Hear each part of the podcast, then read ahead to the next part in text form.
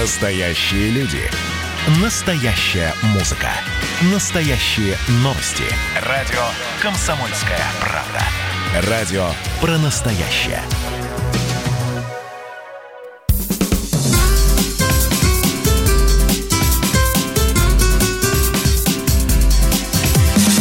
Программа с непримиримой позицией.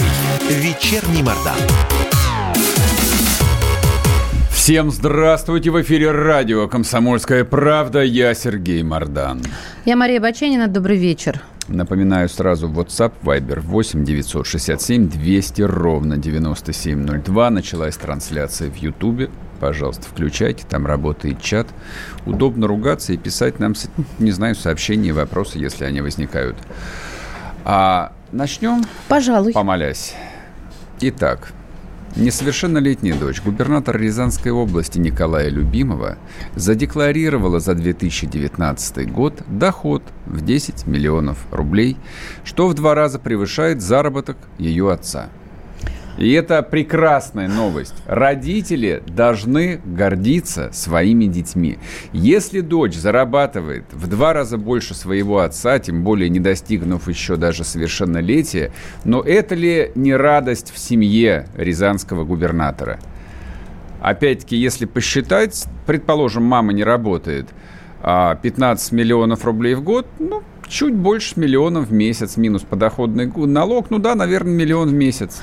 А со скольки вообще подают эту 3 НДФЛ? Не могу тебе сказать. Тоже. А, короткий комментарий. В городе Рязани средняя зарплата, согласно интернету, составляет 30 тысяч рублей – Работа продавца 20 тысяч рублей. Так что, в общем, если ребенок умудряется зарабатывать э, вот столько, там от 700, видимо, до 800 тысяч в месяц, дай бог каждому, друзья мои. А, вот, нашла, чтобы быть, э, не быть голословным по закону, граждане, которые получают доход от продажи имущества, и на, и на детей тоже должны уплачивать налоги, то есть заполнять их за несовершеннолетних. Да, да, да, вот такая, вот такая не петрушка, закон такой. Так, номер два в нашем топе – это то, что, э, вероятнее всего, Россия возобновит авиасообщение с большинством стран э, СНГ с 1 сентября 2020 года. Это предположение сделали в АТОР, Ассоциация туроператоров России, и 12 августа уже стало известно, то есть вчера, о готовности Казахстана и Армении открыть границы с Россией. Туроператоры считают, что для открытия границ с Казахстаном, Таджикистаном, Киргизией, Арменией есть предпосылки, поэтому их уже внесли в этот список 30 стран для возобновления авиасообщения. Но пока не ясно только с Белоруссией. То есть будет э, кому у нас асфальт класть. Но если с Арменией открывают, то все у нас хорошо. А Таджикистан пока не доверяет э, вот уровню заболеваемости в России? Нет, он не, тоже не открывает в границы В списке пока. тоже. Ты просто сказал Казахстан, Казахстан, Таджикистан. Нет, а, сейчас уже Казахстан и Армения. А, а, да, а эти а, ну, вот, я, вот. Нет, таджики просто да, более строгие. Нет, да, естественно, да, нет, ну, ну да, вообще естественно, в Россию, в Россию пускать. Молодцы, хорошо. Да. Ну и заключительное. Собянин назвал слухами сообщение о возвращении ограничений в Москве с 15 сентября. Я-то думаю про 20 а, октября всегда. Не, нет, сентября. На самом деле, подтверждаю, слухов было очень много. Последний слух я слышал вчера в пересказе, а вот мне одна подруга сказала, что мы, значит, школу открываем 1 числа, а 15 все Это уходим опять слышала, на удаленку. Все да. родители московского региона этот слух слышали, и я боюсь, что заявление Сергея Семеновича совершенно никого не успокоило, mm. а еще более напрягло. Если оправдываются гады, значит, наверняка... На варе а, шапка на, Наверняка наверняка затеяли загнать нас всех снова в свою фашистскую цифровую изоляцию. Не дождетесь. Мы теперь видели Минск, Сейчас я что-то сказал, видимо, опасное. А, осекусь и включим музыку давайте. Давайте, джингл. Вечерний Мордан. Ну что, мы видели Минск, ну мы гуляли ж, весь да, Минск до поговори, утра. Поговорим про революцию и контрреволюцию. Согласно статистике, нет другой темы, которая волновала бы граждан Российской Федерации больше, чем а, происходящее в Беларуси.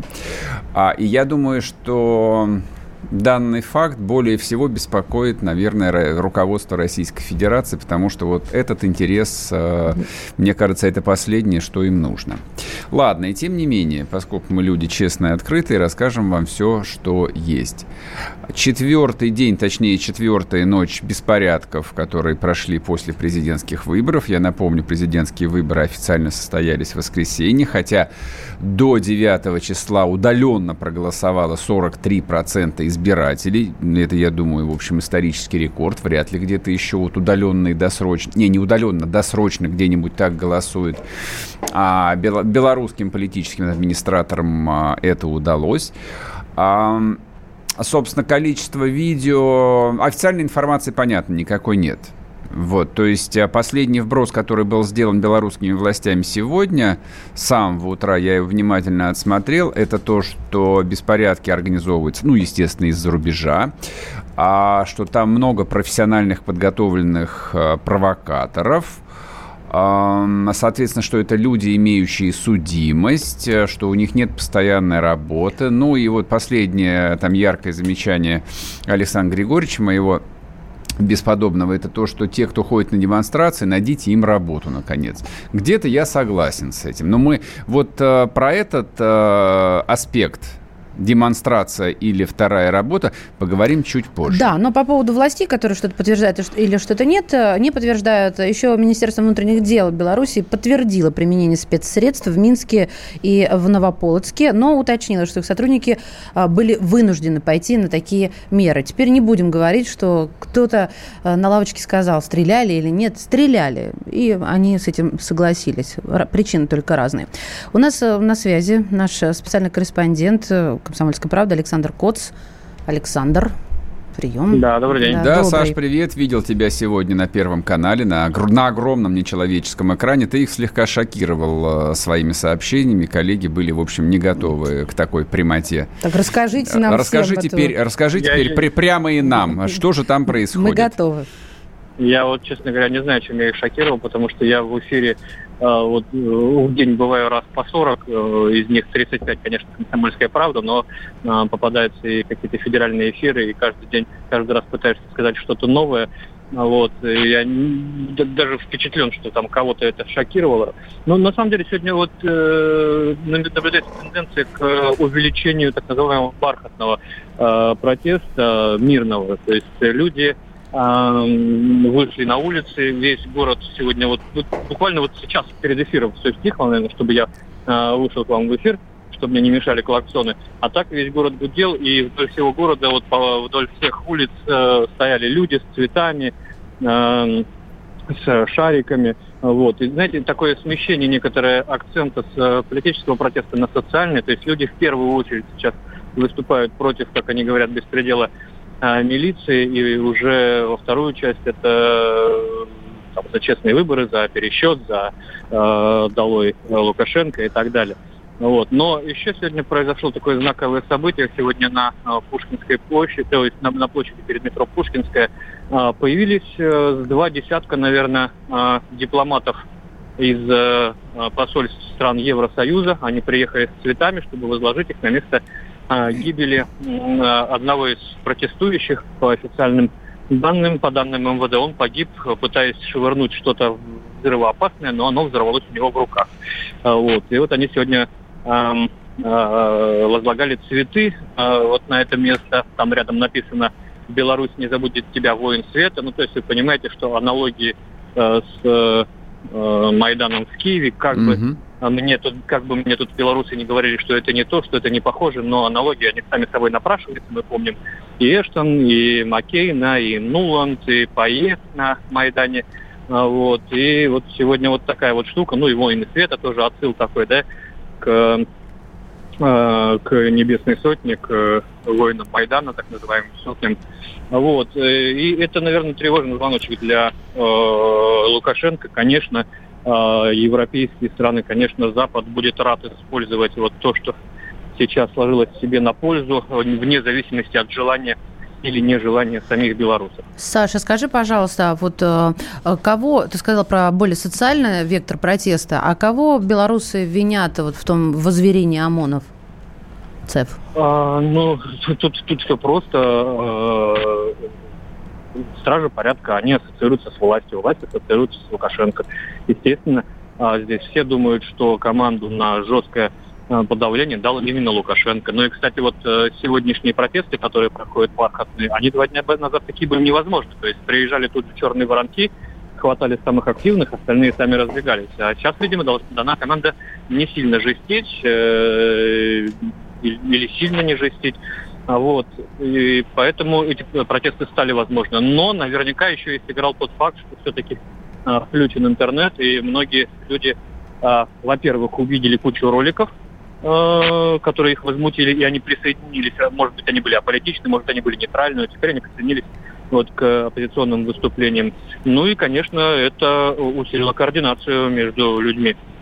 Слушай, а почему Лукашенко допустил вот это вот а, возлагание цветов послами? Ну, я понимаю, что, наверное, дубинками их оприход... оприходовать нельзя было, но, в общем, оцепить, сказать, что мы ищем мину. У меня такое ощущение, что он вообще сейчас в некоторой растерянности пребывает, mm-hmm. потому что он не понимает, вот силовым методом ну, не удается задавить. Mm-hmm. Отпуска, отпускаешь его же, ну, их еще больше становится. Уже в ООН ругаются, что, дескать, слишком на грубо вы себя ведете, Александр Григорьевич, э, ну и как бы э, видно со, со само возмущение людей. То есть уже пошли, допустим, запросы через э, Министерство информации в МВД напрямую, почему-то такие запросы не принято здесь делать, от местных журналистов, в том числе из, ну, если не государственных, то таких более-менее нейтральных СМИ, ну, например, из «Комсомольской правды Беларуси», вот, у, у, у которой избили э, двух журналистов и направили такие запросы, давайте разберемся. Уже там министр МВД уже говорит... Саш, том, уходим, ухо, уходим, на, уходим на перерыв. Спасибо тебе большое. Александр Коцк, э, специальный корреспондент «Комсомолки», был в эфире. Скоро вернемся, не уходите. Программа с непримиримой позицией. Вечерний Мордан. Эдвард, здрасте, меня слышно? Да, Олег Владимирович, вас отлично слышно. Я тот человек, который в течение ближайшего часа верноподданнически будет поддакивать вашим монологам. Главное в таких случаях не спрашивать, а что произошло с предыдущими соведущими. Ой, слушайте, не дай бог поддакивать, потому что в споре, иногда даже в таком эмоциональном споре, и есть главный секрет успеха нашей программы. А так получается, что мы просто жертвуем от щедрот наших а в ответ получаем пощечины и плевки. Надо ли это нам? Слушайте, вы обещали поддакивать, в итоге я поддакиваю, потому что я совершенно с вами согласен. Отдельная тема с Олегом Кашиным и Эдвардом Чесноковым. На радио «Комсомольская правда». По будням в 9 вечера по Москве.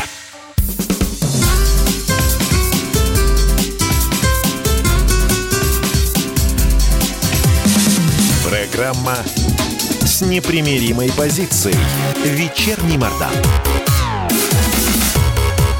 И снова здравствуйте в эфире радио «Комсомольская правда». Я Сергей Мордан. Здесь же Мария Бачинина. Здравствуйте. Напоминаю, WhatsApp Viber 8 967 200 ровно 9702. Пишите ваши вопросы, комментарии. А идет трансляция в Ютубе, там работает чат. На самом деле я советую смотреть трансляцию и писать в Ютубе, это гораздо удобнее. Ну, по крайней мере, пока мы его не запретили и не придумали наш э, русский Ютуб с хохломой. Значит, смотрите, на мой взгляд, э, самое интересное, ну, не, не неправильно, по-дурацки сказал, не самое интересное. В Беларуси происходит сейчас э, две вещи, на которые нужно очень пристально смотреть, и я не сомневаюсь, что на них очень пристально смотрят люди, принимающие решения на всем абсолютно постсоветском пространстве, в том числе и в городе-герое Москве. А это новые технологии гражданского неповиновения, с которыми мы до сей поры не сталкивались. Пункт первый. А, значит, вот этот вот девчачий флешмоб – когда выходят э, женщины в белых платьях, взявшие за руки, машут цветами и требуют освободить их мужей, женихов, не знаю, сожителей, кого еще.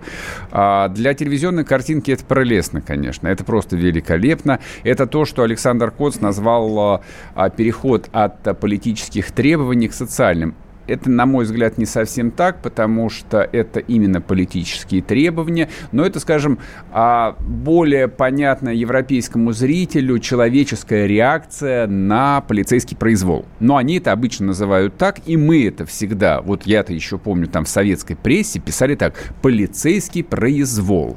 В данном случае милицейский произвол. Ну вот э, добрый человек, э, слушатель меня спрашивает, изменил ли я свое мнение по поводу... М- как же сейчас зачитаю вам, зачитаю, зачитаю. А поменяли, поменяли ли вы свое мнение о разгоне выступающих в Белоруссии или также надо было лупить или еще жестче? Отвечаю сразу, нет, я не поменял. Я исхожу из того, что ОМОН придуман для того, и его содержат для того, чтобы в нужный момент разгонять палками всех, кто выходит на улицы. Вот, вот на этом месте затормози бить проезжающие машины, стаскивать бить, с да, мотоциклов да, да. молодежь, так стрелять в детей, лупить беременных. Вот. Для всего да. этого создан ОМОН. Правильно. Беременный дом должны сидеть. И пить чай с лимоном, если уж ты про А это. если ей надо было в ага, женскую никуда, консультацию никуда проехать? не надо было, не надо. Она Манипу- звонила, манипулировать сознанием. Это ты манипулируешь. Значит, это по поводу ОМОНа. Вопросы можно задавать не конкретно этим бойцам а, в черной броне. Они отлично работают. Можно только сказать, что это настоящие крутые, реально крутые мужики. Я думаю, что вот эти вот женщины в белом, мы подробно об этом поговорим. Я думаю, что они в глубине души восхищаются, что в Беларуси есть такие мужики. Они телки бессмысленные, которые только способны уехать в Россию и класть здесь кирпич за еду. Доступно объясняю, но есть один вопрос. Человек, который отдает приказ этим рыцарям, он все взвесил или нет? А результат, которого добился Александр Григорьевич, я боюсь, он рассчитывал немножко на другое. Потому что а, при всем при том, что я принципиально свое отношение к Лукашенке и к тому, что он 26 лет строил социальное государство, вот некую там форму советской, постсоветской Беларуси, это, это все осталось, но он просто на глазах в течение там пяти дней, чуть больше, а весь этот свой... Образ практически растерял. Причем самое ужасное... А что ты не говоришь, что, как обычно, сам, просрал? Ну, потому что, ну, я уважаю его. Зачем я буду ну, бросаться я словами? Нет. А, потому что вот реально то, на что он положил большую часть своей жизни, 26 лет там тяжелейшей, упорной работы, он гениальный политик, он реально гениальный человек. То есть, когда вот говорят, что батька там пользовал Россию, обманывал, обещал, да молодец, Не, ну молодец. это да, это политики такие, То они есть. есть. Если а, глава маль, маль, маленькой страны, в которой живет там меньше 9 миллионов а, человек в течение четверти века, умудрялся продавать московскому начальству историю про братскую Беларусь, получая за это какие-то преференции, специальные цены, рынки сбыта – Учитесь, дебилы! Просто учитесь в таком случае и завидуйте, что у белорусов был такой президент. Белорусы про это всегда знали, молились на него и знали, что он настоящий отец нации. Я скажу больше большинство русских, большинство граждан Российской Федерации думали про него точно так же. Не только потому, что там чистые города и хорошие дороги, а потому что вот не нужно было быть э, экономистом для того, чтобы понять, что батька реальный руководитель, реальный царь, отец, отец народа. И вот сейчас за какую-то неделю там весь этот образ распался в прах. Отцом то, быть перестал. Да, только потому, да, оказался наш отец не отцом, а сукою. Да, именно так. Вот. Так и есть. И все лишь потому, что по башке дали там двум десяткам каких-то бездельников. Ничего себе бездельники, жители своей страны, люди, которые имеют полное право передвигаться по улицам да, городов, в которых имеют, они живут. А ОМОН имеет право бить их палками. Нет. Да, все, Конечно, не спорь, не спорь со мной. А, Молодец. Иди, Руки рожай прочь. детей. Да, иди рожай Вари детей. Вот. А Конечно же, Александр Григорьевич не этого хотел. Он думал, что Смутьянов сейчас э, прогонят э, домой, и все, наступит умиротворение. А умиротворение не получается. И это, конечно, большая беда. И вот э, при всем при том, что у него и вариантов никаких не было, он не мог их не излупить. Он всегда так делал. Каждую выборную кампанию, вот эту белорусскую десиду, этих змагаров, которые ходили с красно-белыми знаменами, их немилосердно лупили. И мы всегда это одобряли. А в этом году вот что-то пошло не так. Ну, тут еще э, зарубежная пресса, в частности, немецкая, подливает масло в огонь, э, цитируя его слова про э, женщин, да, и говоря о том, что могущественный батька против неискушенных в политике, но смелых женщин, вот это гендерный конфликт. О чем говорил Лукашенко, да, что женщина, у нас в Конституции написано не под женщину, президентом будет мужик, я в этом абсолютно уверен. За эти слова потом извинялся. А, что мне, ну, а, вот еще я хочу... А, это уже приводит слова э, самой Тихановской. Я хочу детей, мужа и дальше жарить свои котлеты. В общем, какой-то э, сырбор. Но дело, понимаете, в чем? Действительно, гендерный, вот особенно после этих социальных, как э, Саш Кот сказал, э, походов женщин в белом, э, встает вопрос, действительно, вот они и женщины, и, как Сергей говорит, их место совсем не на улицах, не с букетами цвета, цветов и в белом. Э, давайте порассуждаем об этом. У нас на связи политехнолог и феминистка Анна Федорова. Анна, здравствуйте. Да, добрый вечер. Здрасте. А как вы считаете, может ли тут в этом, а, в том, что происходит, быть гендерный подтекст а, и в том, что... Что за слово такое гендерный подтекст? Половой. Половой. Половой. Ну, говори по-русски. Здесь гендерный подтекст неизбежно появился. И, в принципе, здесь Лукашенко очень много сделал для этого сам, своими руками.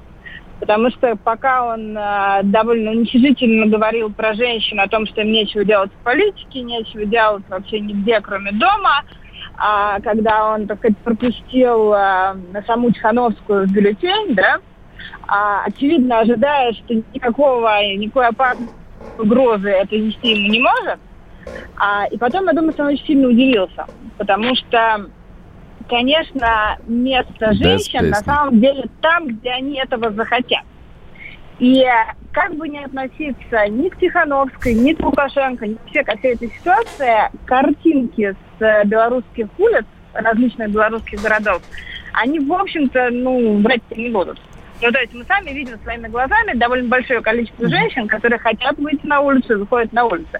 И это их абсолютное святое гражданское право, потому что они точно такие же граждане своей страны, как и мужчины. Анна, скажите, пожалуйста, я немножко вас перебиваю, потому что время тороплю. А, Да-да. Вот что значит страна готова к женщине-президенту? Помните, Собчак, когда шла на выборы, все говорили, Россия не готова к женщине. Вообще есть признаки готовности такой? Это вечный спор, который не имеет на самом деле никакого значения. Страна не готова к женщине-президенту никогда, пока она не избирает женщине-президента, женщину-президента, и в этот момент в одну секунду становится к ней готова. Это абсолютно бессмысленный разговор, но важно то, что в политике появляются много женщин и становятся слышны их голоса. А где они? Подождите, а где, а где они появляются? Где они в политике появляются? А где они появились в Беларуси в политике? Что там вчерашняя домохозяйка решила по совету политтехнологов а, заменить своего мужа недоблогера? Это что, она появилась в политике, что ли? Правда? Я слышу, как в вашем голосе сквозят, короче, нотки неприкрытой зависти. Зависти? Нет, Серьезно? Стала, да, Тихановская действительно стала не хотите называть политиком, вам так спокойнее не называйте, она стала символом перемен. Символом перемен? А в чем перемен-то? Где, какие перемены наступили? А, вот это, кстати, интересный момент, потому что, а, конечно, дело не в том, что люди поддерживают а, какую-то там программу Тихановской. У нее а, нет программы. У людей, да, совершенно верно, и никакой программы нет это именно, именно технологически, это интересный пример ситуативного объединения довольно большой части общества, консолидации а, части общества против действующей власти. Это абсолютно безоценочно говорю, просто это факт. То есть была бы э, на месте Тихановской другая женщина, произошло бы то же самое. Вам Был не кажется, бы... что это такой социальный инфантилизм? Да. Господа, время заканчивается, не успеете еще. Да, к сожалению. Анна, спасибо, спасибо большое. Вам, к сожалению, Анна. не, не успеем с вами поспорить, но в следующий раз с нами в эфире была Анна Федорова, политтехнолог и феминистка. Ой, не да ладно, давай без слова. сарказма. Какой сарказм? Я тут главный феминист. Я в этом здании, наверное, единственный настоящий феминист. Вот нет, ты в этом здании один из первых тех, кто любит Женщина имеет женщин. все права. Женщина должна делать карьеру, да и женщина должна зарабатывать тонны денег и ни, ни от кого Он говорил вообще не зависеть. противоположные вещи Нет, за неправда, кадром. не верьте. Я твоя совесть. Так, все, вернемся скоро, не уходите. Программа с непримиримой позицией. Вечерний Мордан. Присоединяйтесь к нам в социальных сетях. Подпишитесь на наш канал на YouTube. Добавляйтесь в друзья ВКонтакте. Найдите нас в Инстаграм. Подписывайтесь, смотрите и слушайте. Радио «Комсомольская правда». Радио про настоящее.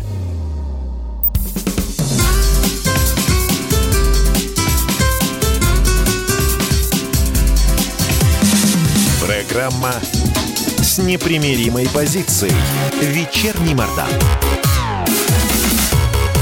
И снова здравствуйте! В эфире радио «Комсомольская правда». Я Сергей Мордан. Я Мария Баченина. Добрый вечер. Продолжаем про Белоруссию разговаривать. Смотри, пишут, и ведущий не ерничайте. И следующее сообщение. Кстати, все забывают, что без жертв революции не бывает.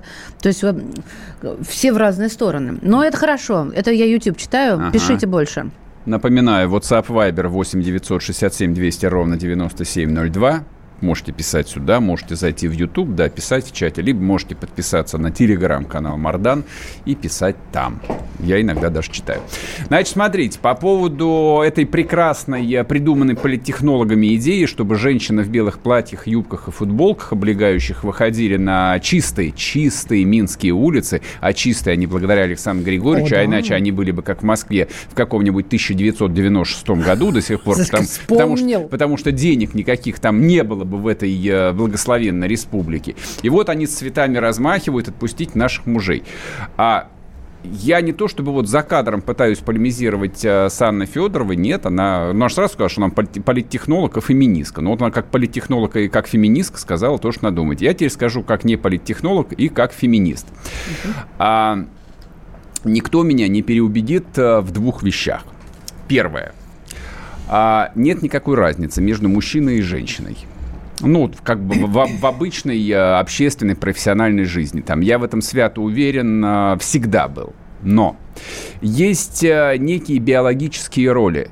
А, вообще человек – существо прежде всего биологическое и подчиняющееся основным инстинктам. Поэтому мужчина инстинктивно, просто так заложено в него Господом Богом или Матерью природы, там как угодно так и считайте, что он должен добывать э, ногу мамонта, чтобы прокормить свой прайд – и должен защищать его от враждебного племени. И если для этого нужно разбить голову, значит, пришельцу, ну вот как вот эти парни в черном с черными дубинками, он должен бить так, чтобы враг больше не стал. И вторая опция, просто то, что заложено в женщину. Женщина должна быть все время беременной и менять подгузники ребенку. Это в идеале. Я не навязываю. Нет, я понимаю, что в современной жизни это невозможно. Но с точки зрения биологических инстинктов, оно именно так. Поэтому, если женщина, имея неважно сколько, одного или двух или трех детей, оставляет их дома и идет на площадь в облегающей белой футболке, есть всего два варианта.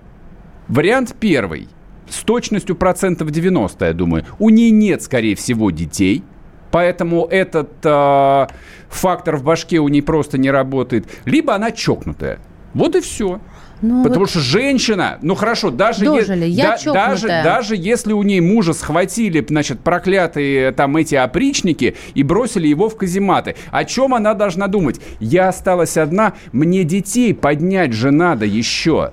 Вот, вот это суть. Только с другой стороны на нее можно посмотреть, когда гнобят твой народ, твою страну, Ру... стреляют а... ни в чем не повинного ребенка. Кого? Шиба... Кого там стреляют? Что ты не... фантазируешь? Я Господи, фантазирую. Кого там Посмотри, на... ребенок был весь в крови, которого вытащили из автомобиля, по которому стреляли эти. Чем стреляли? В черном рыцаре, как ты их называешь. Ни один нормальный да гражданин, это все. ни одна нормальная женщина-мать, как ты сказала, не, не останется от этого в стороне. Потому что как раз да в этом и есть будущее демонстрацию. Да. Угу. И как раз женщины гораздо э, способны на гораздо большее, чем их пусть даже соратники вопрос. мужчины. А, вот вопрос. Я ты, на, ты на демонстрацию пошла да, бы, пошла оставив, бы, оставив детей? Пошла бы? Не надо так черно-белым мазать. Не, Детей именно... они не оставили одних дома умирать от голода Жизнь и холода. черно-белая. Ни в коем случае, да, никогда. Да, да, Только да, нам, да, женщинам, да. Сергей, решать, где нам сидеть и что нам делать, и сколько нам детей рожать. Слава богу, дожили до этого момента.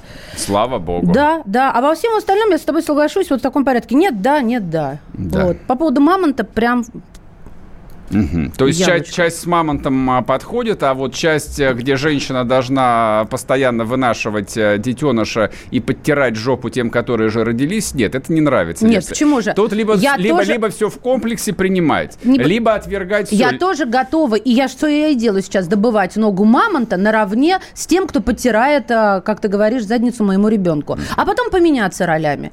Я за равенство. Ты с этого начал. Хорошо. В общем, ладно, это первая часть. На самом деле гораздо важнее это дурацкого флешмоба, который придуман исключительно для европейских телевизионных картинок, это то, что начались волнения на белорусских э, промышленных предприятиях. Это то, что Белоруссию всегда отличало от России – от Украины, но и от всех остальных бывших советских республик, где прошла тотальная деиндустриализация. Главное, что сделал Лукашенко за 26 лет, он сохранил советскую промышленность. Причем не просто сохранил, а с точки зрения уровня модернизации Белоруссия дает фору абсолютно всем, в том числе Россия. Нет, мы не берем, конечно, нефтепереработку.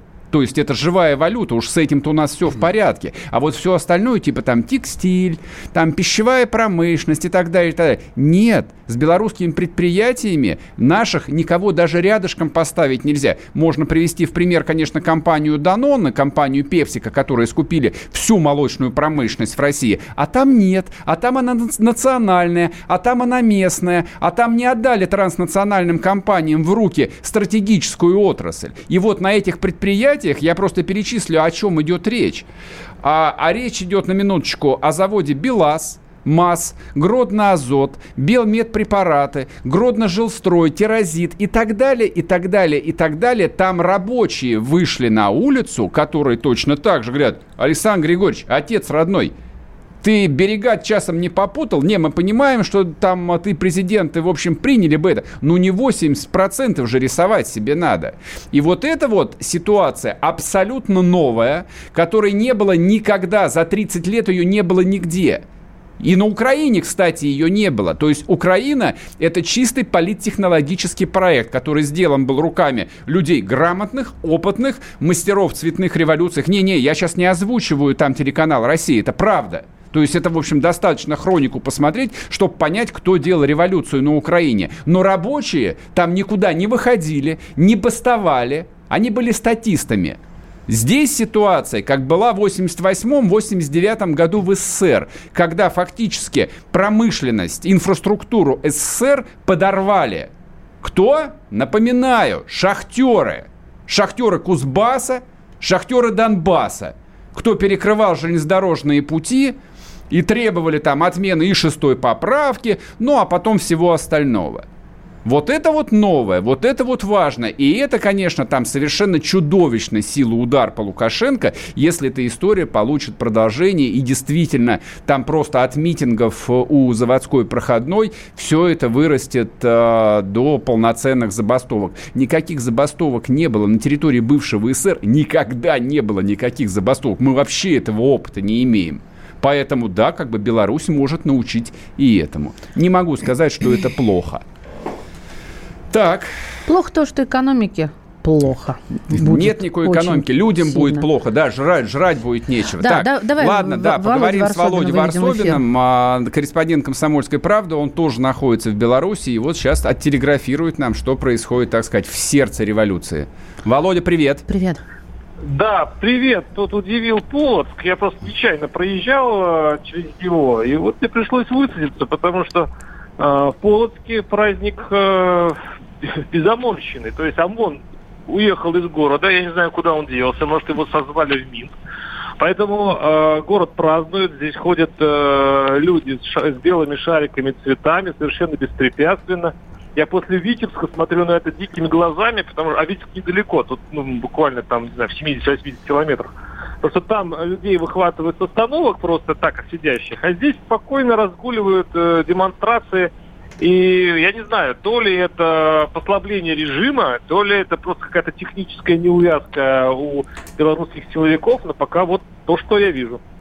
Причем все это происходит э, под музыку Цоя. Перемен, дай угадаю. Вот это вот омерзительно просто. Это вот то, что, вот то, с чем я не могу смириться. Потому что революция, которая проходит под песню Цоя, просто кроме рвотного рефлекса ничего не может. А что омерзительно, это безвкусно, это пошло. Виктор Цой безвкусно. А кто так ругается? Это Мардан ругается? Это Мардан и Бачинина ругается. Кать, заведи нам Цоя перемет, чтобы у него совсем дурно стало. Это примерно как бы... Да, это примерно как, э, не знаю, колбасил какого-нибудь князя, там, не знаю, который ненавидит красный цвет, и фу, какой безвкусный это, и главное, это плагиат, еще сразу. Так и есть, я ненавижу русский рок, это да. Это правда, имеет право, давайте немножечко сбавим обороты. Ну не под Стаса же Михайлова Слушай, Володя, а что, сколько населения в городе Герой Полоцкий? Есть ли там крупные промпредприятия? Да я к своему стыду 15 минут только в Полоцке. Но тут предприятие есть, я Википедию быстро посмотрел. Но их так, смотрим. Немного, Полоцк. И по-моему, стекловолокно здесь выпускает, да. Это здесь единственный завод стекловолоконной промышленности, если я сейчас все. Там, Господи, там да скучно, там, там не воюют. Слушай, да это деревня, 84 тысячи человек, да, и какая-нибудь одна там текстильная фабрика. Поэтому батька, я думаю, снял там да, роту ОМОНа и, от... и отправил колбасить Нет, в Минск. Достаточно большой, кстати, город, город Новополоцк, ага. такой, такой рядом. И там буквально позавчера рвались гранаты. То есть тут ОМОН, шерстил эту, как ты говоришь, маленькую деревню. Два дня, три дня, люди не высовывались. И тут вдруг они смотрят, что все можно. Это очень... Ну, я, пос, я сейчас поеду дальше, конечно, смотреть дальше, но я боюсь, что ОМОН так и дальше дойдет, что ОМОН будет просто на моих глазах складывать щиты. Не дай бог. Хорошо бы, Володя, аккуратно, я вот пальцы аккуратно. скрестила. Береги себя. Береги себя, да, выйдем с тобой на связь, соответственно, ну, уже завтра, наверное. Ну, мы, так, это а мы, уйдем а, на... я думаю, А мы уйдем на перерыв, да. и не уходите, и слушайте внимательно.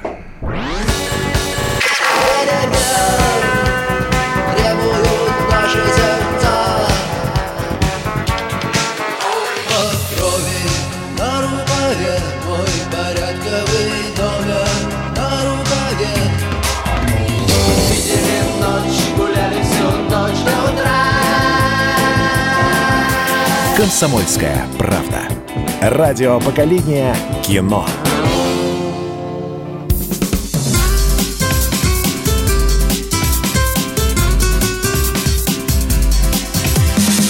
Программа с непримиримой позицией. Вечерний Мордан. И снова здравствуйте в эфире радио «Комсомольская правда». Я Сергей Мордан. Здесь же Мария Баченина. Продолжаем. Да, смотрите, на самом деле телеграм-каналы пишут... Э, господи, кто тут что только не пишет. Э, сегодня прочитал буквально перед эфиром. Похоже, наступил перелом. Отъезд Лукашенко на лечение, в кавычках, произойдет вот-вот, если не уже.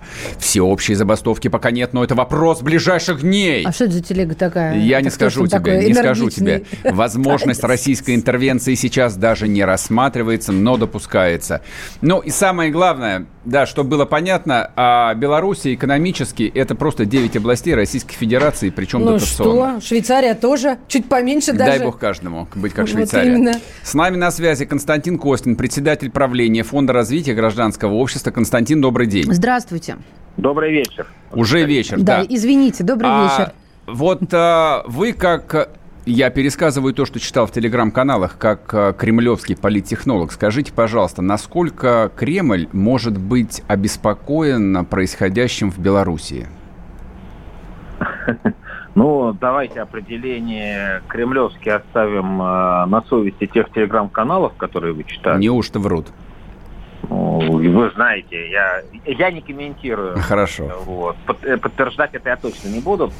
А, безусловно, для России происходящее в Беларуси имеет ну, а, очень серьезные там, значения. Это, это, как бы, безусловно, там зона интереса, да, это братский народ, и мы, в общем, не можем просто так равнодушно смотреть на то, что там происходит. И, собственно, Россия никогда равнодушно не смотрела на то, что в Беларуси происходит. А, и не будем забывать, что вот я тут послушал кусочек эфира, да, вы правильно сказали, что экономика Беларуси и, собственно, те социальные стандарты, которые на сегодняшний день э, в республике есть, они во многом э, обусловлены и обеспечены помощью России, интеграцией с Россией. А, и это не только энергоресурсы, здесь очень э, широкий, так сказать, э, э, объем сотрудничества. Я, честно говоря, когда спросил вас относительно возможного беспокойства российской власти, имел в виду даже не геостратегические какие-то моменты, это как раз вещь там более-менее понятная, а то, что вот этот белорусский кейс, извиняюсь за выражение, может быть таким плохим примером для российского гражданского общества, для, внутри, для внутриполитической стабильности. Вот, предположим, Белоруссия случилась бы до Хабаровска. Обвиняли бы Белоруссию. Это, я думаю, крайне маловероятно, поскольку все-таки Хабаровск это э, сугубо внутренняя э, проблематика, да, очень локальная. А все-таки то, что мы наблюдаем в республике, там э, нагромождение э, очень разных э, интересов, очень разных процессов происходящих. Да, там об этом можно долго говорить. И поэтому там, когда вы говорите пример э, Белоруссии, там, э, белорусский пример для нашего гражданского общества, ну, понимаете, здесь же ведь вопрос э, всегда о том, что, конечно, есть манипуляторы, да, есть специалисты по оранжевым технологиям, но если бы действительно 80% граждан э, Белоруссии проголосовало за Лукашенко, да, то все эти протесты, в общем-то, не продолжались бы так долго, не имели бы такого разновекторного распространения, никакие там закулисные кукловоды это устроить бы не могли. Да, потому что одно дело это какие-то там молодежные прогулки ночные, которые, которые начались, да, но совершенно другое это э, забастовки. Mm-hmm. Да, это присоединение среднего класса, учителя, врачи. Да, это, соответственно, уход э, журналистов из официальных средств массовой информации. Это, конечно, э, посмотрим, возникнет ли тут эффект э, снежного кома или все-таки каким-то образом ситуация будет взята под контроль. Mm-hmm. Да, но тем не менее э, а здесь вот э, для, для кого-то в России это, конечно, будет примером. Ну, как у нас есть там собственные революционеры. Для них и украинский Майдан, там, э, первый, и второй были примером, они вдохновились, да, и пытались что-то похожее организовать здесь. Но учитывая, что а, у российских а, политиков и у российского лидера совершенно другие показатели доверия, показатели реальные, да, mm-hmm. все это в общем, кто сейчас вспомнит вот все эти параллельные органы власти, которые пытались создать в виде национальной ассамблеи, да, давно умершее, так сказать, после первого Майдана движение России без Путина и так далее. Поэтому понятно, что для, ну, на кого-то это как-то подействует и как-то к чему-то, может быть, побудит. Но в целом, если мы говорим про общественное мнение, про а политические, так сказать, настроения граждан. Ну, мне не кажется, что это вызовет какие-то а, серьезные там последствия. Как вы думаете, если бы администрация белорусского президента вот не закладывалась на такие фантастические цифры его победы, а могло ли все обойтись, э, вот, э, ну или там не быть столь драматичным, как последние пять дней? Слушайте, мы, здесь ведь вопрос не в э, цифрах. Если эти цифры отражают или в значительной степени отражают реальную ситуацию с общественным мнением и с политическими предпочтениями граждан Беларуси, никаких проблем нет. Они отражают? Как думаете? А я, э, тут, к сожалению, достоверных сведений нет. Да, и поэтому а, в данном случае вот эта закрытая система избирательная, да, белорусская, она, в общем, а, всегда была преимуществом Лукашенко, ну, невозможно поспорить и привести другие данные, да, а на сегодняшний день она стала слабой, слабой стороной, да, потому что невозможно публично, э, да, там, предъявить э, прозрачность процесса, да, сказать, что да, действительно, люди так голосовали. Да, потому что одних прозрачных урн мало, чтобы э, там люди поверили в легитимность, а самое главное, в корректность избирательной процедуры. И в целом надо сказать, что, конечно же, кампания была проведена избирательная ужасно. Угу. Да, и поствыборные действия там э, и администрации президента, и избирательного штаба Лукашенко, ну это это, это даже слово «кондовый» является комплиментом, понимаете? Я уж не говорю про содержательные аспекты и про риторику, то, что было, да, там это все безнадежно устарело уже 10 лет назад. И пытаться это продать еще раз э, 10 миллионам белорусов, ну это как-то это, это очень сложно, учитывая особенно, что поменялась структура населения и структура избирателей. И очень, очень много людей, которые, в общем-то, особо не ценят советское прошлое, а, и, так сказать, все те советские соци... там, э, социальные стандарты, которые были тогда. И, собственно, гарантом сохранения их э, в свое время Лукашенко и выступил. Он, он на этом пришел к власти 26 лет назад. И тогда как раз его хотели именно в связи с тем, что хотели это все сохранить. И он сказал, что я знаю, как это сохранить. Я буду, э, мы с Россией братья, мы вечные партнеры, мы вообще одно, одно государство.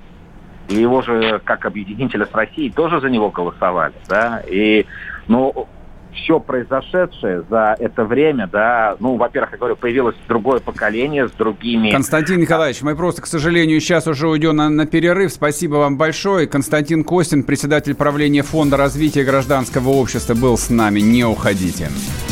Программа с непримиримой позицией. Вечерний Мордан.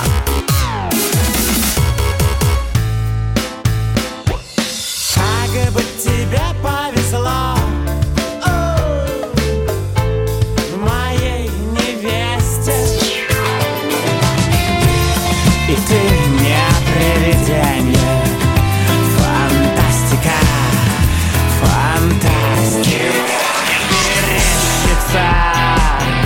то ли большая, то ли малая медведица Комсомольская правда. Радио поколения Мумий тролля.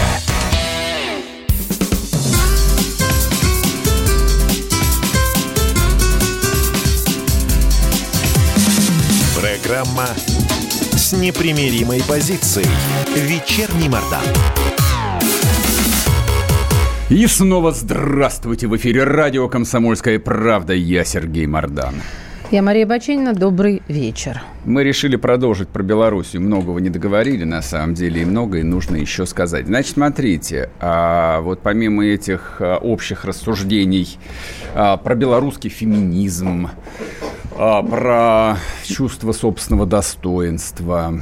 А Константин Костин рассказал нам, соответственно, с точки зрения политолога, что администрация Лукашенко там давным-давно должна была быть вся уволена. А важно, важнейшее событие сегодняшнего дня – это обыски, которые, ну, не знаю, кто там, милиция или местное КГБ устроила в офисе российского Яндекса. Если бы мы были страной хоть немного похожей на Америку, это бы занимало первые полосы всех российских газет.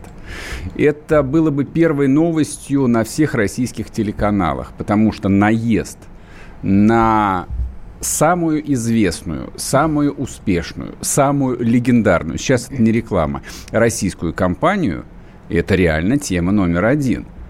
Я бы сказал, бы, что это даже важнее, чем захват 33 вагнеровцев, если хотите. Но, по крайней мере, это сопоставимо. А, обыски в двух офисах Яндекса в Минске проводили люди, которые представлялись сотрудниками Главного управления по борьбе с организованной преступностью и коррупцией МВД Беларуси. Это очень интересно. То есть вот представить себе связь между организованной преступностью и коррупцией а, публичной компании, которая торгуется на Нью-Йоркской э, фондовой бирже – то есть я, я многие вещи могу представить и предположить. Mm. Вот, но предположить вот это нельзя а даже в страшном сне. У меня такое ощущение, что администрация белорусского президента реально пошла в полный расколбас. То есть Просто вот смотрите, несмотря на некий там умиротворяющий тон а, российских официальных новостей, я сейчас поговорю прежде всего о двух а, важнейших федеральных телеканалах. То есть, если вы проанализируете, как идут новости, они очень осторожные, очень взвешенные. То есть, в принципе, картинка дается вся целиком, но вот без обычных для современного российского телевидения оценок типа, ну как могло прозвучать? Два варианта всего. Лукашенко мразь или Лукашенко молодец, а те, кто против Лукашенко, мрази. Вот это, в принципе, две позиции современной российской телевизионной журналистики. Не звучит ни того, ни другого. Все очень политкорректно. И, и протестующие, и оранжевые технологии, и Лукашенко пытался усидеть на двух стульях. Бла-бла-бла, бла-бла-бла, бла-бла-бла. Но на фоне вот этого бесконечного бла-бла-бла, на самом деле удручающего, как-то вот история а, с 33 гражданами Российской Федерации, которые а, с 29 июля сидят в белорусской ЧК, как-то немножко все подзабыли. А их что, кто-то выпустил? То есть все тут несколько дней бились Вчера в, демонстративной, в демонстративной истерике, пуская пену изо рта, что руки прочь, отпустите журналиста а, а, я не понимаю, Пегова. А, а, а что, в чем проблема? Никто о них не забыл. Просто добавили еще к ним раз. еще. Вот, а, ну ты же человек, умеющий как бы информацию складировать и ранжировать по степени Ну, накала и по допустим. количеству А, это публикаций. я понимаю, еще это раз, согласна. Давай еще была раз. публичная, всеобщая, демонстративная истерика по поводу Пегова и еще ряда там российских журналистов задержанных.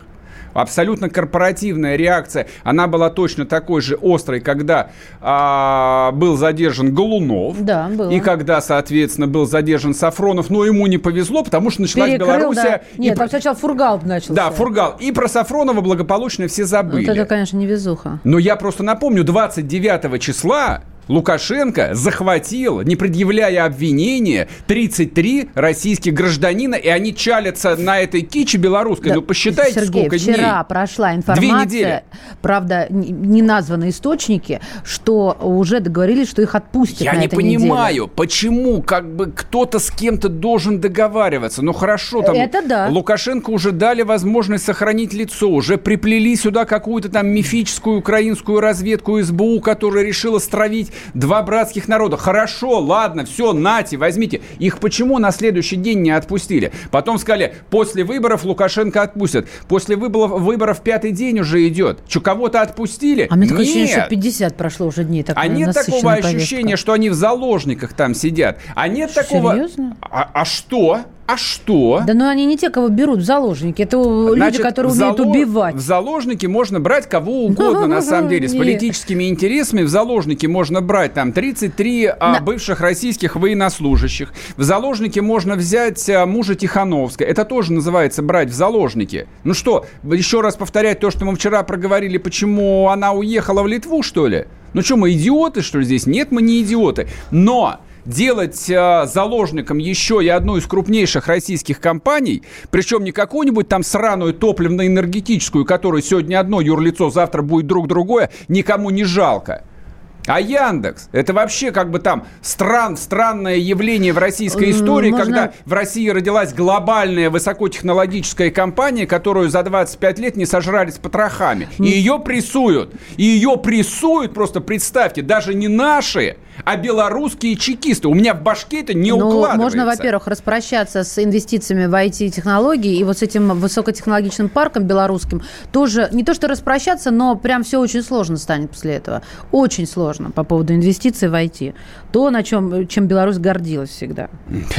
Ну, там обысков а, в той же компании э, Wargaming, которая в- World of Tanks и не было, они и работают. Они наехали на российскую компанию. про инвестиции из-за рубежа. Это абсолютно осмысленные, продуманные ходы. Санкционировать обыск в одной из крупнейших российских компаний можно было только получив визу первых лиц государства. Если не самого президента, то кого-то из его ближайшего окружения. Там Виктора Лукашенко, там кто у него еще, Александр, кто у него там из сыновей рулит. Ну, говорят, что Виктор Лукашенко там правая рука.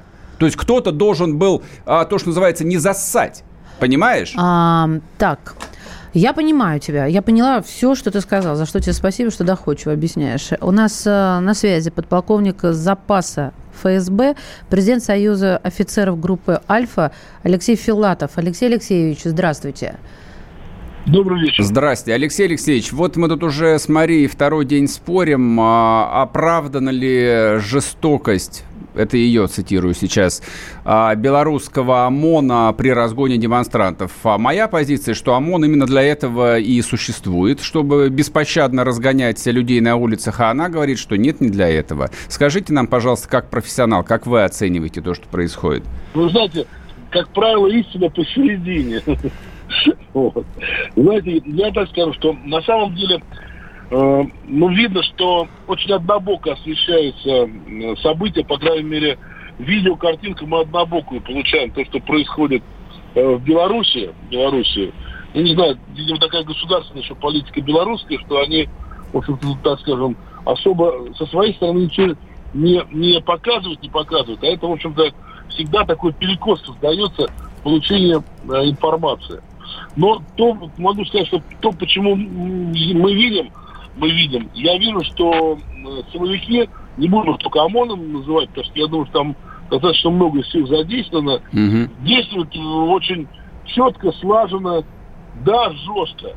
Ну, говорить, что э, там не должны всегда жестко как бы, действовать, потому что они там ОМОН, но я не согласен. Я думаю, что все-таки они должны действовать согласно создающейся ситуации. А вот как раз объективно оценить эту ситуацию мы не можем, находясь как бы не внутри. Да и внутри, в принципе, я думаю, что там десяток мнений существует на то, что происходит там с одной и с другой стороны. Э, но я могу одно сказать, что задачу поставленную, задачу поставленную по локализации и по уменьшению, так скажем, вот этих выступлений э, силовики выполняют. И мы это видим, что в дня в день, так скажем, все меньше и меньше, так скажем, желающих людей выходит на улицу. Угу. Алексей Алексеевич, а можно задать вопрос? Да, Скажите мне, пожалуйста, вот э, каким образом натаскивают силовика э, на то, чтобы он мог ударить беременную женщину? Это же ведь не под силу каждому. Ну да, я так скажу, как не натаскиваю, наверное, не каждый, в общем-то, не каждый способен, э, э, так сказать, такие вещи делать, но здесь, в общем-то, я ничего нового не скажу, но, э, конечно, человек работает не только за хлеб насущный, не только за зарплатой, но, в общем-то, э, наверное, за идеи. И там, скажем, некая психологическая подготовка, некая психологическая подготовка, можно по-разному это назвать называют промывка мозгов. Кто-то говорит, что это психологическая там устойчивость. Наверное, проводится, проводится. И я вам так скажу, ну, даже вот по нашим соцсетям, э, я там на тему, вот этих вот э, белорусских событий там печатаюсь, печатаюсь. Я вижу, что даже у нас люди как бы верятся там, ну, жестко вот там на два лагеря. Кто-то говорит, вот корень зла вот в этом, поэтому все правильно. Кто-то говорит, что да нет, на самом деле происходит совсем другое. Вот это, поэтому это вообще неприменимо, неприемлемо. Знаете, ну, сколько, сколько людей, столько, столько мнений. Понятно, спасибо, спасибо большое. Да, у нас просто время выходит. Алексей Алексеевич, прошу прощения, что перебили вас, но мысль ясна и отчетлива. Подполковник запаса ФСБ, президент Союза офицеров группы «Альфа» Алексей Филатов был в нашем эфире. Да, напоминаю вам, WhatsApp Viber 8 967 200 ровно 9702. Пишите ваше сообщение в WhatsApp, тфу, господи, в Ютубе работает чат. А, вот тут э, оскорблений в мой адрес немало. Давайте еще. Пожирнее, пожирнее. Программа с непримиримой позицией. Вечерний Мордан. Когда армия. Состояние души. Военное ревю на радио «Комсомольская правда». По вторникам и четвергам полковник Виктор Баранец метко стреляет словом. Победа и победитель – это для нас свято. Если вам поплевать на это хочется, то это на соседнюю радиостанцию. А полковник Михаил Тимошенко подает снаряды. Вся правда о настоящем и будущем наших вооруженных сил. Ну и немного армейских байк. Медведя можно научить стрелять из автомата. В прямом эфире. Слушайте и звоните. Военное ревю. По вторникам и четвергам в 16.00. По московскому времени. Никто не уйдет без ответа.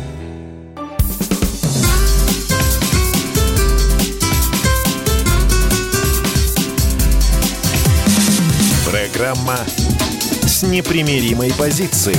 Вечерний Мордан. И снова здравствуйте. В эфире радио «Комсомольская правда». Я Сергей Мордан. Я Мария Баченина. Значит, а, давайте я все же прокомментирую целый шквал сообщений в свой адрес. Не потому, что я тонкий и ранимый. Я вообще не... Я, я, я толстый и неранимый. А, в, в плохом смысле этого слова. Вообще, я, конечно, красивый. А, значит, я не нашим и вашим. Я только нашим. Вообще, моя позиция по жизни – и в этом эфире, она всегда предельно простая. Я за русских. Вот это вот пункт номер один. Я белорусов считаю русскими. Вообще я полагаю, что вся история там, западнее Пскова, происходит э, вот э, в этом большом геополитическом контексте. Э, описать это довольно просто. То есть существует масса сил, которые от большой исторической России хотят оторвать 9 миллионов русских, которым объясняли много лет, что они на самом деле белорусы. И объяснял им в том числе Лукашенко. В том числе Лукашенко. Все эти годы, особенно последние лет 15. Да, я убежден в том, что Александр Григорьевич построил социальное государство. Да, он построил вот некий протосоветский проект. Эта концепция отлично покупалась населением и российским, и белорусским. И кто там постарше, те прекрасно помнят еще 90-е годы, когда у него действительно были амбиции стать президентом союзного государства. Собственно, именно под это он соглашение о союзном государстве с Ельциным и подписывал. Он очень амбициозен. Но дальше все пошло не так, и, соответственно, ему пришлось обустраивать свою личную жизнь на территории маленькой страны со столицей в городе Герой Минске. Вот и все. Поэтому есть одна часть под названием социальное государство, и я всегда за социальное государство, будь это Белоруссия или Швеция, но примат русского народа для меня является абсолютным. Поэтому если кто-то где-то прессует русских, если кто-то где-то прессует российские компании – у меня включается в башке красная лампа. А что вас удивляет, собственно? А у вас что, происходит по-другому? У вас система свой-чужой не работает? То есть у вас есть какое-то там необъяснимое классовое чутье, так классов нет. Если вы, если вы полагаете, что Беларусь это социалистическое государство, ну не будьте идиотами, это не так. Там а, нормальная форма бюрократического государственного капитализма. При всем при том, с большим сегментом свободной рыночной экономики, там есть мультимиллионеры на самом деле. Я вот знаком был с белорусским мультимиллионером, у человека была сеть магазинов э, числом, по-моему, штук 800. Это в Беларуси, да, про которую там некоторые думают, что она какая-то красная. Нет, она не красная, красный только Китай, а все остальное не красное.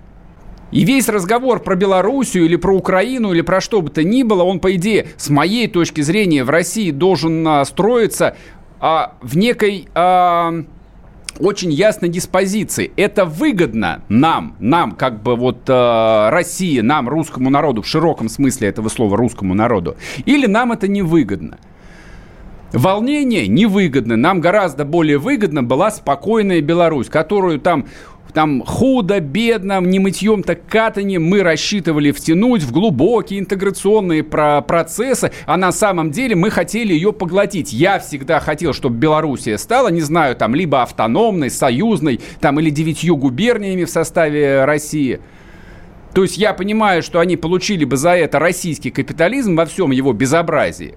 Но опять-таки тут вопрос примата – а примат следующий у нас в ретроспективе, в нашем анамнезе «Тысячелетняя Россия» со всеми ее безобразиями, ужасами, кровью, крепостным правом и всем остальным. Но, тем не менее, это наша Родина и наша история. И впереди у нас прекрасное будущее. И в этом будущем должна быть и Белоруссия, и Малороссия. Да, не один Донецк, Луганск. А все, включая Львов. А кто не согласен, тот едет снова, снова на Колыму. Колыма 2.0. Дудь может готовиться писать новый сценарий. На слове Колыма я проснулась, как говорится. Взбодритесь, Взбодритесь. граждане Рима. Так, ладно.